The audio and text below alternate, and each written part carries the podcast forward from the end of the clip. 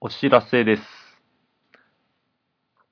声だけで痙攣は、声だけで痙攣セカンドにお引越しいたしました。声だけで痙攣にと、ポッドキャストで検索していただければ出てくると思います。えーそちらのラジオの方もよろしくお願いいたします。メッセージは声だけで痙攣アットマークヤフー .co.jp の方へよろしくお願いします。